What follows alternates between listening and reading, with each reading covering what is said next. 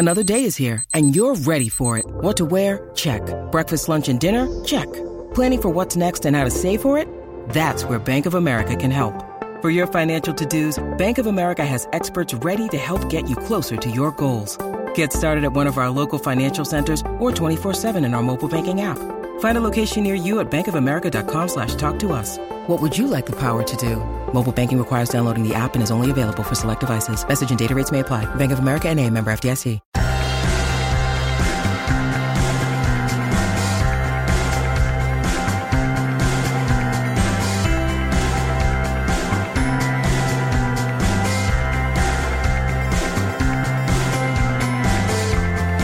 And welcome back to another episode of Beyond the To-Do List. I'm your host, Eric Fisher, and this is the show where I talk to the people behind the productivity.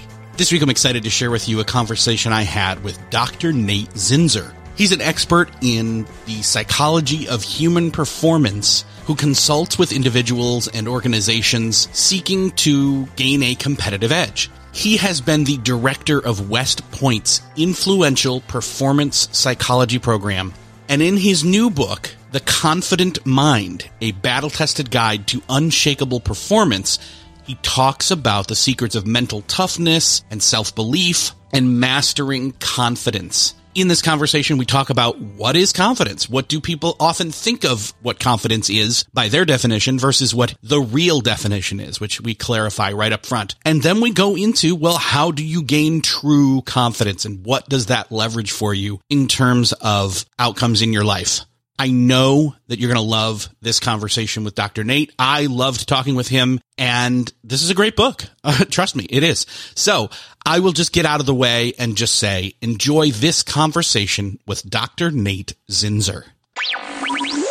Well, this week it is my privilege to welcome to the show Dr. Nate Zinsser. Dr. Nate, welcome to the show. Thank you, Eric. It's great to get beyond the to-do list. Yes. Well, and I guess you probably don't talk to a lot of, in your line of work, you don't talk to a lot of productivity people. You've done a lot of leadership type shows, I think. I've listened to a few different episodes. You've been uh, across other different podcasts.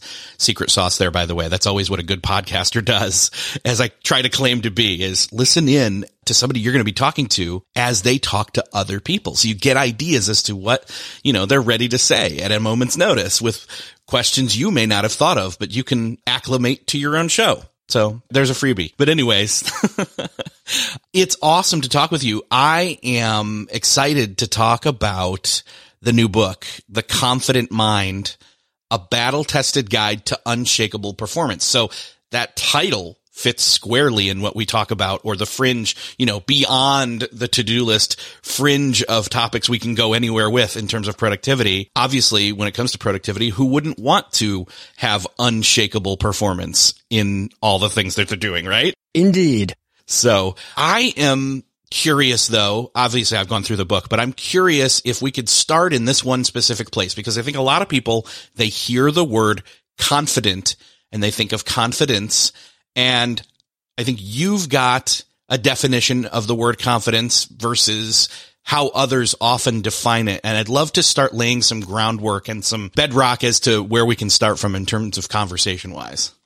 Sure thing. You're quite right, Eric, that the topic of confidence and the idea of being confident is somewhat confusing and somewhat misrepresented. Uh, there are a lot of misconceptions about it. You know, we think of a really confident person as someone who is standing up tall and sort of thrusting their chest out and maybe calling attention to themselves, when really confidence on a functional level is really an internal process. It's really all about how you think. My working definition for anybody who cares to use it is that confidence is a sense of certainty about yourself, about a given ability or abilities, which allows you to execute those abilities pretty much without thinking about them, pretty much unconsciously. You've practiced something, you've done something enough times, and now you can do it without having to think your way through each step of it and wondering if you're doing it right because it's that questioning about oneself. It's that over preoccupation with the mechanics of what you're doing that interferes with the smooth delivery of your actual skill level. If I hear you correctly, I hear you saying that it's not certainty. it's a sense of certainty. In uh-huh. other words, it's one part mental, one part emotional, but muscle memory about yourself when it comes to that. Yeah, um, that's a pretty accurate way to look at it. I don't use the term muscle memory myself. I know what everybody means when they say that. Yes. They're talking about something that's kind of ingrained in you, but it's not ingrained in your muscles, ladies and gentlemen. Your muscles don't know how to remember anything. Your muscles aren't capable of remembering anything. Your muscles just do what they're told. So it's really your nervous system. It's your brain. It's your spinal cord. It's all those connected neural circuits that inform your muscles about when to contract and how hard to contract and in what sequence to contract and relax. And it's having those neural patterns ingrained in you and not questioning them, just allowing them to operate. That's what we're talking about with this sense of certainty. Yes, yes. And so again, I want to go back to that. You say a sense of certainty. You know, it's debatable whether anybody can know anything for certain, but I like that you say a sense of certainty. It's an atmosphere. It's a state of mind. It's a way of being instead of dogmatic. No, I am right. It's no, I'm pretty sure I'm right based on the data.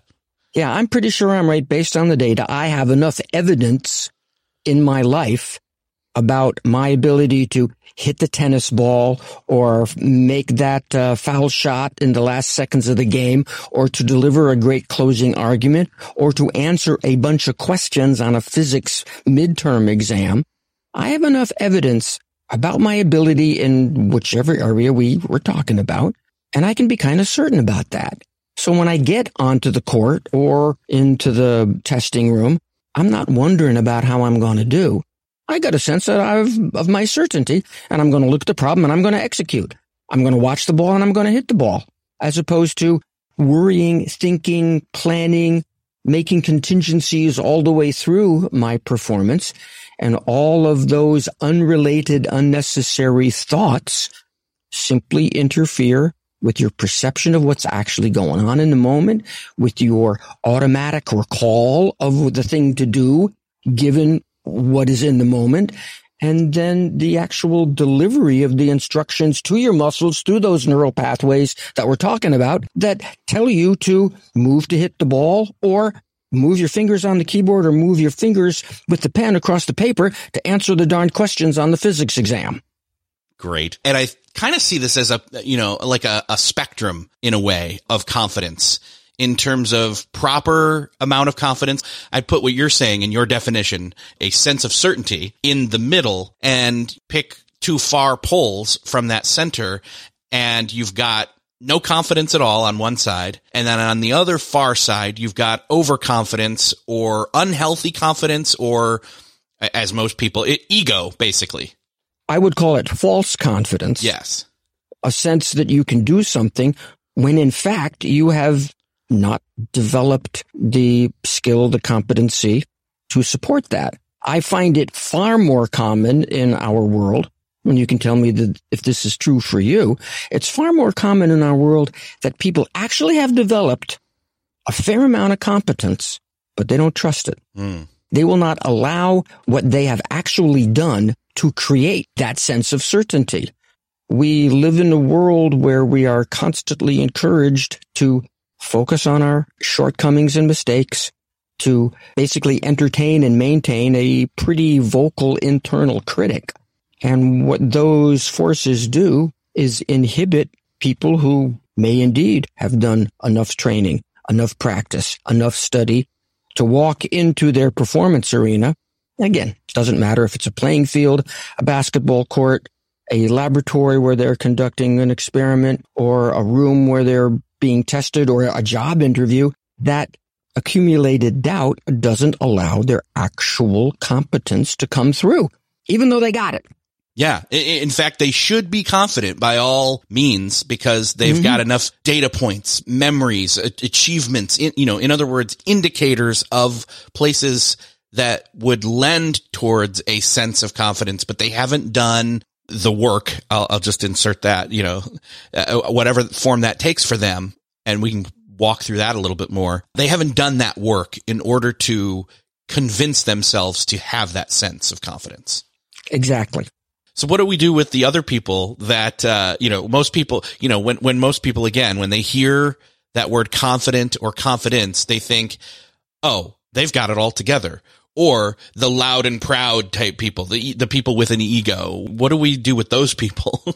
those people are eventually going to get themselves into a level of performance or competition where their lack of actual competence is going to hit them right in the face. And at that point, they're going to have to decide, well, I guess I got to go back to school. I guess I better go back and actually start building myself up and developing, you know, a little bit of stronger work ethic, develop work habits, really build my skills up. So then I can indeed have something upon which to base a very powerful sense of certainty.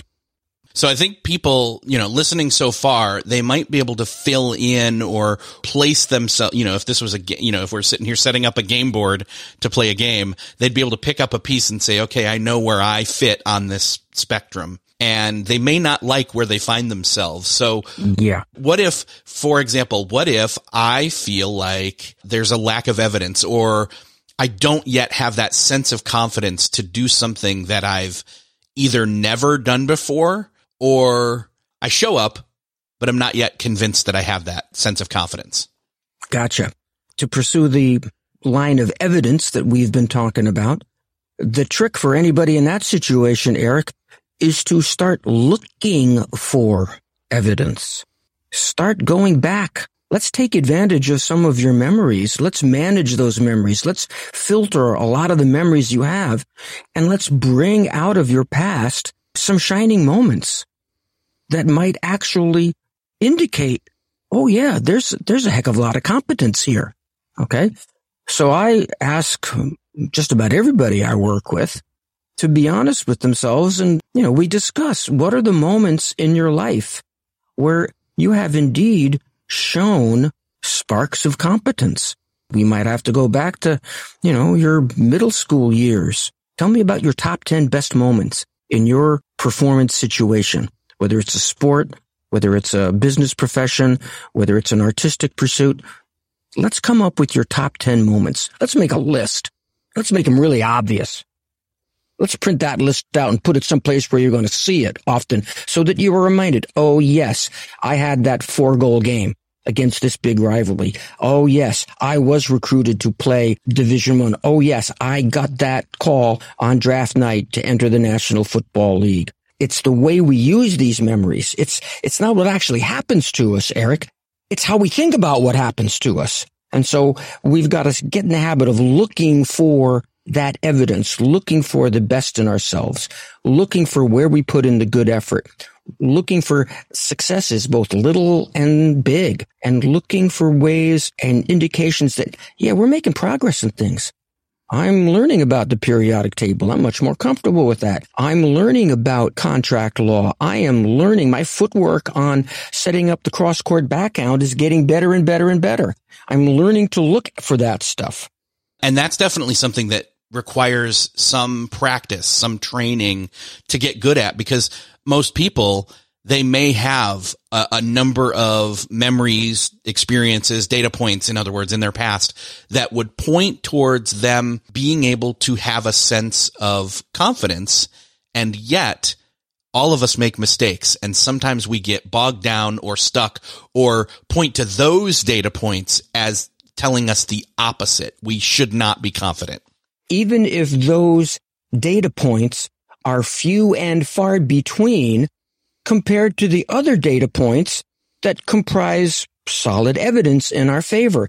Isn't it interesting, as you point out, that we kind of default to the memory of the setbacks and the difficulties as opposed to defaulting to the memories of success and progress. It's fascinating to talk to people about that. You know, I work with a lot of athletes and they can tell me, yeah, you know, I can put the ball in the goal eight times out of 10 in a given drill. But it's the memory of those two misses that just narks me. And I finish the drill just pounding my stick on the, on the turf. Like, okay, well, you know, you do have a choice about what you remember. You might want to do yourself a favor and recall the one or two best shots of the eight that you put in and take that memory with you into the next drill and practice rather than beating yourself up over the two that you missed. And then, if I may, they typically say, yeah, but if I only think about the ones I got in, how am I ever going to improve? And I say, wait a minute, man. What gets you more fired up to go out and work hard and improve your skills? Is it the sting of something that you missed out on and did poorly? Or is it the joy and excitement and satisfaction of having it done right a bunch of times? And I've never had anybody actually say, Oh yeah, it's the sting of that terrible moment that motivates me better to go out and practice. Still searching for a great candidate for your company? Don't search, just match with Indeed. Indeed is your matching and hiring platform with over 350 million global monthly visitors, according to Indeed data, and a matching engine that helps you find quality candidates fast. Ditch that busy work. Instead, use Indeed for scheduling, screening, and messaging so you can connect with candidates faster. I wish I had Indeed when I was in the hiring process in roles in the past because it is a slow, arduous headache of a process to find the right people, or at least it used to be, join more than 3.5 million businesses worldwide that use Indeed to find and hire great talent fast. In fact, in the minute I've been talking to you, 23 hires were made on Indeed according to Indeed data worldwide. And listeners of the show will get a $75 sponsored job credit to get your jobs more visibility at Indeed.com slash to-do list. Just go to Indeed.com slash to-do list right now and support our show by saying you heard about Indeed on this podcast. Indeed.com slash to-do list. Terms and conditions apply. Need to hire? You need Indeed. Practice more. This episode is brought to you by Lexus. Our priorities have changed and it's not just about getting ahead or the constant grind. It's about knowing what you want and focusing on what matters. That's the kind of thinking that went into the completely redesigned 2022 Lexus NX. It's more than an available 14 inch touchscreen. They've given it an all new intuitive interface designed to minimize distractions and frustrations. More than an impressive safety system, it has the most advanced standard active safety system ever offered in a Lexus designed to not only help protect you and your passengers, but others on the road. More than offering gas, turbo, and hybrid options, it's also available in a plug-in hybrid electric vehicle. More than a well-designed driver-centric cockpit, it's available with a wide range of features that any driver can appreciate, like a panorama glass roof, thematic ambient illumination, and an all-new virtual assistant that can be summoned by simply uttering the phrase, Hey Lexus. To see the new NX and to discover everything it was designed to do for you, visit lexus.com slash NX. The all-new 2022 Lexus NX. Welcome to the next level. PHEV model available in states, excluding Vermont, that have adopted zero emissions vehicle regulations.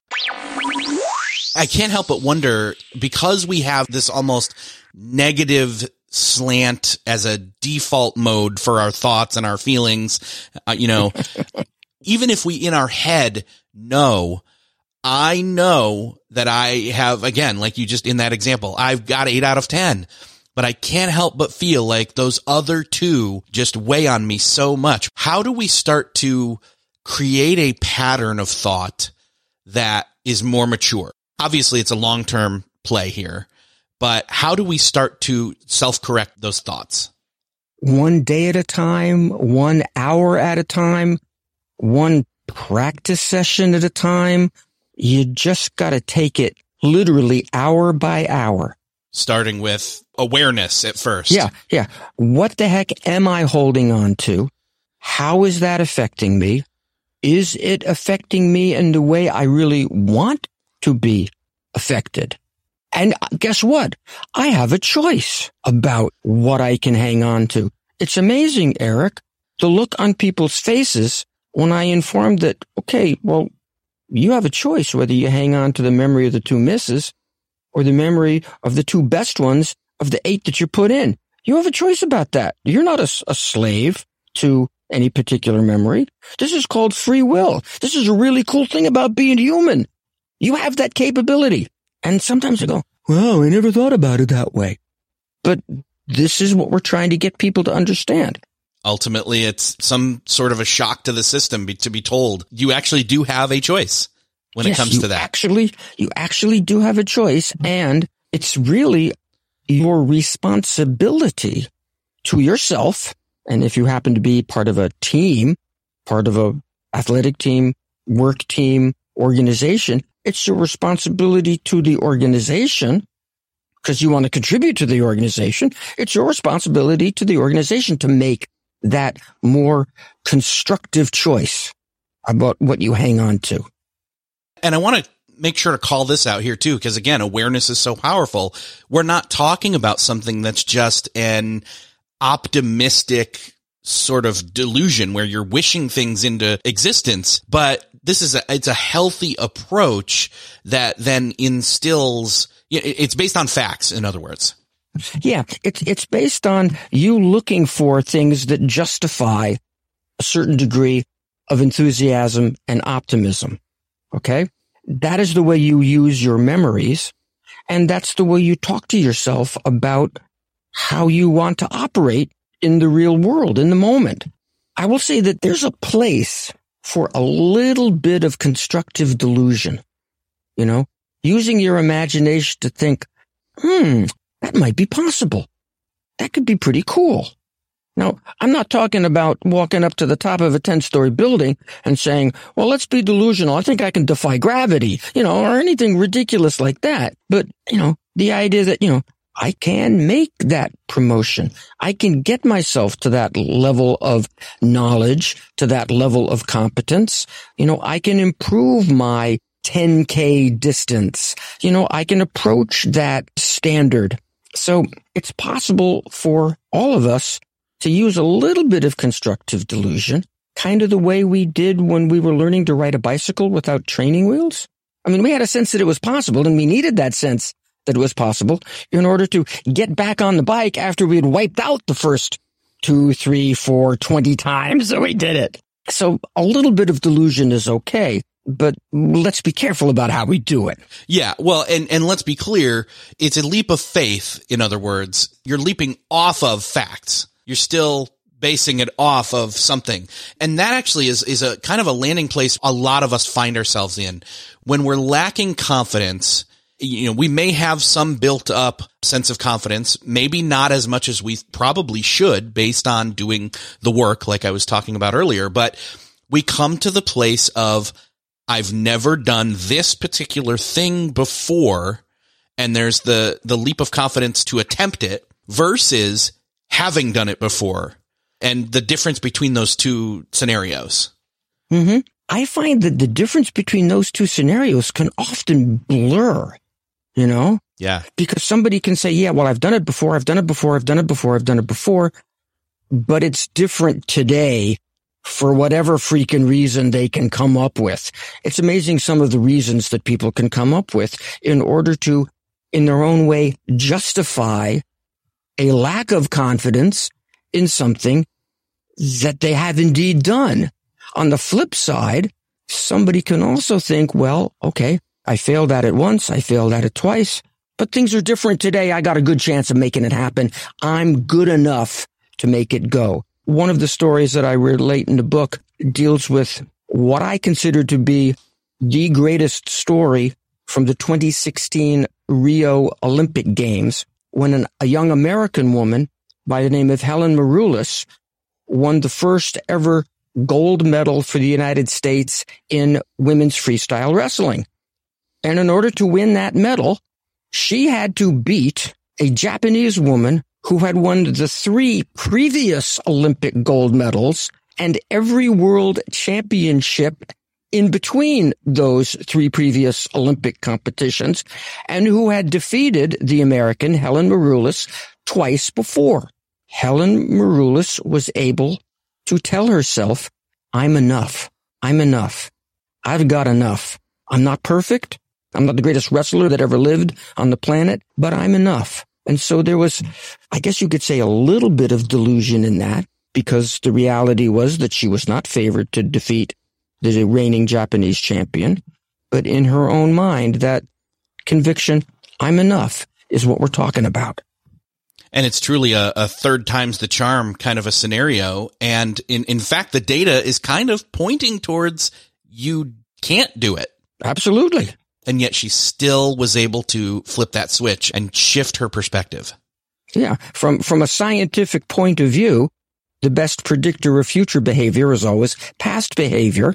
But maybe there are moments in our lives where we want to throw science out the window and have that little bit of conviction. We're not talking about throwing science completely out the window. Again, if we were doing that, then Helen Maroulis would not have done all the work, all the training, all the preparation, all the study that would enable her to defeat this previously undefeated Japanese champion.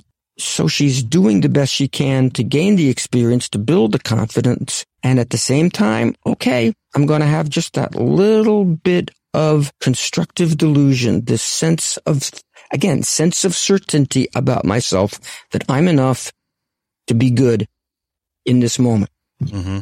And, and it's an interesting and, and unique, although not completely unique situation where I think a lot of people have found themselves not on the Olympic stage, but in a challenging state where they've got a certain amount of confidence to get them to the ring. We'll keep using the metaphor of wrestling, I guess, uh, to get them to the, to get them into the ring. And even if they've stepped in twice before and we'll use the word failed, that that was data points again of experience that would have kept others back. But I assume in this instance, she used that as, okay, I did fail those two times, but I have now done the studying. I have improved my training. I have, I have changed up the game a bit. Again, she put in more work. And so then she's able to supplement or remove those two factors or cover them over with other data. In other words. Exactly. And it's data that she has somewhat sub- subjectively emphasized in her own mind. And everybody has the capability of doing it. You know, we can be slaves to our past. We can be the victims of our previous experience, or we can use all our previous experience to inform us and then extrapolate a little bit beyond what we've actually done into the realm of what we want to do into the realm of the kind of person that we want to be. This is a capability we all have. This is a choice that we are all making, by the way, every day, whether we realize it or not. And once you have that realization and you start working some of this stuff, you open up some horizons. Yeah, it's a bit of a, a, future forecasting, as people in the business world would kind of say. So, and I think that the, again, even if you have a healthy amount of confidence, this is another person, you know, I go back to the game board metaphor. They can place their token on this circumstance that I'm about to, you know, elaborate on is somebody has stepped up and they have confidently succeeded over and over and over again. And yet they still show up. And some people would say that even though they have fear and have overcome that fear over and over and over again, and the fear always shows up and they always overcome it, they would equate that fear with a lack of confidence. But I don't think that's what you say. No, not indeed. What I say is that fear as an instinct of self-preservation is with us quite a lot. It's whether you're willing to sort of take that fear and momentarily set it aside. Not that it's going to disappear altogether, but you're going to say, okay, yeah, this is a scary situation. Some bad things could happen. What's the worst that could happen? Okay, I could, I could not do well in this interview.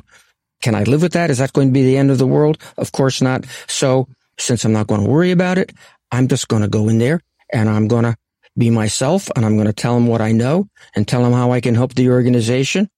I can't control whether he's going to accept that and love that, but that's the best I can do. That's the best I can be. And I got to be content with that. You know?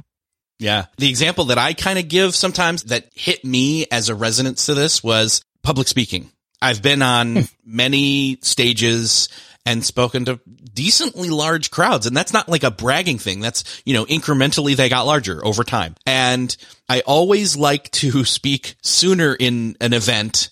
You know, if it's multiple days and I'm there all those days, I kind of want to know that I'm going to be there, like, uh, you know, get it out of the way on the first day so I can just relax and enjoy, right? Because it's not that I have a lack of confidence. In fact, I've got a healthy sense of confidence. I know what I'm going to do. I know what I'm going to say. And I know that I've done it before and I know the data, but the fear kicks in and it's only like right beforehand, really. Usually I'm able to over time have gotten healthy about swatting it away, but it's only right beforehand within the, the hour before and it emphasizes itself or or the symptom that it shows itself with is I constantly feel like I've got to go use the bathroom and I don't even have to go. But that's right. that's how it manifests itself. But that's how me. it manifests. That is just your body's natural arousal process that is built into all of us human beings. It, for you, it expresses itself in your urinary tract. For other people, it expresses themselves in this tight feeling in the chest. For other people, it, it manifests as the butterflies in the stomach or the sweaty palms or the, the, the dry mouth. These are just signals that your body is going into a somewhat elevated biochemical state for the purpose of helping you do something that matters to you. It's your body's energizing process. Unfortunately, a lot of people tend to react to that signal. Oh, my heart's pounding as something is wrong with me. No, there's nothing wrong with you. This is how your body is designed to operate. Make friends with that signal. Interpret that signal as a wonderful gift from your autonomic nervous system. You are now producing a whole bunch of very sophisticated chemicals in your own body. And those chemicals are designed to help you perform. They're going to make you a little stronger, a little faster, a little more reactive, a little more alert. That's all good stuff.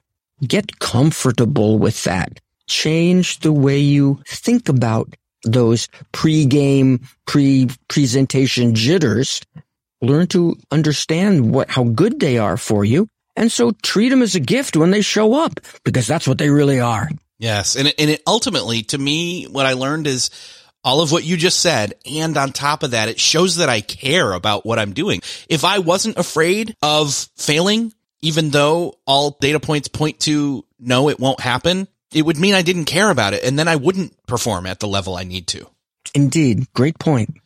Other than, you know, again, doing the work and one, I hope that somebody listening right now has heard that you have a choice of being confident or you have a choice to focus on specific data points without denying facts, but that you have a choice and that that awareness is one of, if not the very first step that you have a choice and being aware of it is a first step.